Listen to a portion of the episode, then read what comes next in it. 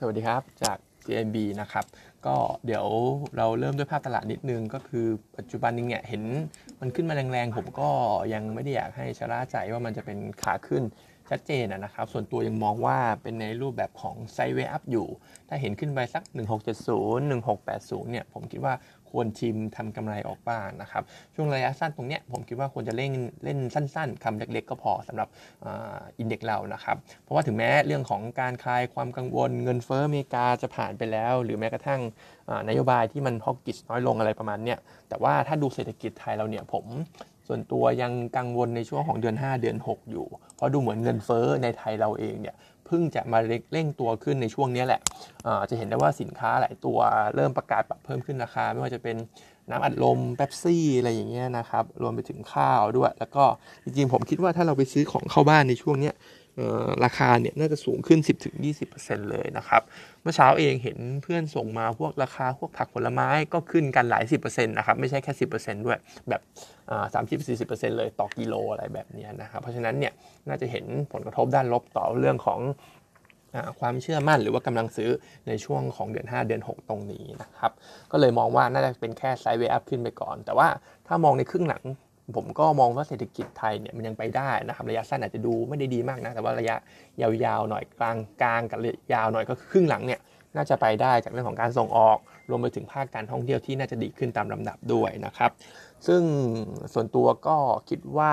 ครึ่งหลังเนี่ยหุ้นเกี่ยวกับการท่องเที่ยวก็เป็นอะไรที่น่าสนใจนะครับ เพราะว่าตอนนี้ถ้าดูเนี่ย นอกจากคนต่างชาติจะมาประเทศไทยแล้วแล้วเนี่ยช่วงปลายปีที่แล้วยูทูบเบอร์เริ่มเที่ยวทำคอนเทนต์แต่ว่าณปัจจุบันเองเริ่มเห็นเพื่อนใน Facebook อะไรเงี้ยทั้งสนิทไม่สนิทเนี่ยเริ่มโพสเที่ยวต่างประเทศแล้วเช่นกันนะครับฉะนั้นเนี่ย ผมก็มองว่าหุ้นที่น่าได้รับประโยชน์จากเรื่องนี้ก็คงจะหนีไม่พ้นตัว AOT นะครับ หลายๆตัวตัวอื่นๆ ในกลุ่มโรงแรมการท่องเที่ยวเนี่ย valuation มันตึงไปแล้ว จริงๆ ก็รวม AOT ด้วย แต่ผมมองว่า AOT น่าจะเก็บไว้ใน watch list ไว้นะครับ ถ้าราคาหุ้นมัน drop ลงมา น่าซื้อสะสมนะครับมองแนวรับ 64 บาท แล้วก็ 60 บาทสำหรับตัว AOT นะครับ แล้วก็จริงๆ ถ้าถือให้มันยาวหน่อย เห็นราคามัน valuation เริ่มได้จริงๆ เนี่ย เดี๋ยวช่วง 9 เดือนข้างหน้า หรือว่า April ปีหน้าเองเนี่ยก็จะมีเรื่องของ minimum guarantee มาเป็น catalyst ด้วย จะเริ่มได้รับเป็นปกติแล้วสำหรับ minimum guarantee สำหรับ AOT นะครับ ส่วนหุ้นตัวอื่นที่น่าจะข้ามผ่านเรื่องของ innovation ได้ดีเนี่ยผมอยู่ในท็อปพิกของพี่เกษมด้วยเนี่ยตัวแรกเป็น CPO นะครับ ที่ตอนนี้มีทีม back to office back to school รวมไปถึงกิจกรรมกลางคืนที่น่าจะดูดีขึ้นตั้งแต่วันนี้เป็นต้นไป เพราะว่าเริ่มเปิดผับบาร์แล้ว ตัวของ CPN เองเนี่ยก็น่าจะไม่ได้รับผลกระทบมากนัก เพราะว่าเขาได้รับรายได้เนี่ยเป็นเป็นค่าเช่าอยู่แล้วนะครับ ตัวของแลนด์เฮาส์น่าจะเป็นตัวแทนในกลุ่มอสังหาที่ผมเลือกนะครับ เพราะว่า segment บ้านของเขาเนี่ยอยู่ระดับบนๆอยู่แล้ว น่าจะไม่ได้รับผลกระทบมากนักจากเรื่องนี้ แล้วก็สุดท้ายตัวของติดล้อนะครับ เป็นกลุ่มเป็น top pick ในกลุ่มจำนำทะเบียนรถของเรา ซึ่งติดล้อไอ้พวกคำว่าการสินเชื่อเพื่อการบริโภคเนี่ยก็น่าจะเร่งตัวได้ดีในภาวะปัจจุบันนะครับ แล้วก็ paper ของเราวันนี้เป็นตัวของโน้ตทางพี่เกษมนะครับ จะพูดถึงเรื่องของการขึ้นค่าแรงขั้นต่ำก็อีกจะเป็นอีกปัจจัยหนึ่งนะครับที่เป็นตัวหนุนเรื่องของเงินเฟ้อเข้าไปอีกนะครับ ก็การขึ้นค่าแรงขั้นต่ำเนี่ย พี่เกษมตามเบสเคสของเขาทำไว้ว่าจะมาอย่างเร็วก็คือในเดือนของตุลาคมนี้ แล้วก็ขึ้นที่เบสเคสเรา 10%นะครับ 10%เนี่ยก็คือจาก 313 บาท ไปเป็นประมาณ 344 บาทนะครับbase case นะครับแต่ว่า base case เนี่ยคิดว่าจะขึ้น 30%กลุ่มที่จะได้รับผลกระทบค่อนข้างหนักเนี่ยจะเป็นกลุ่มของโรงแรม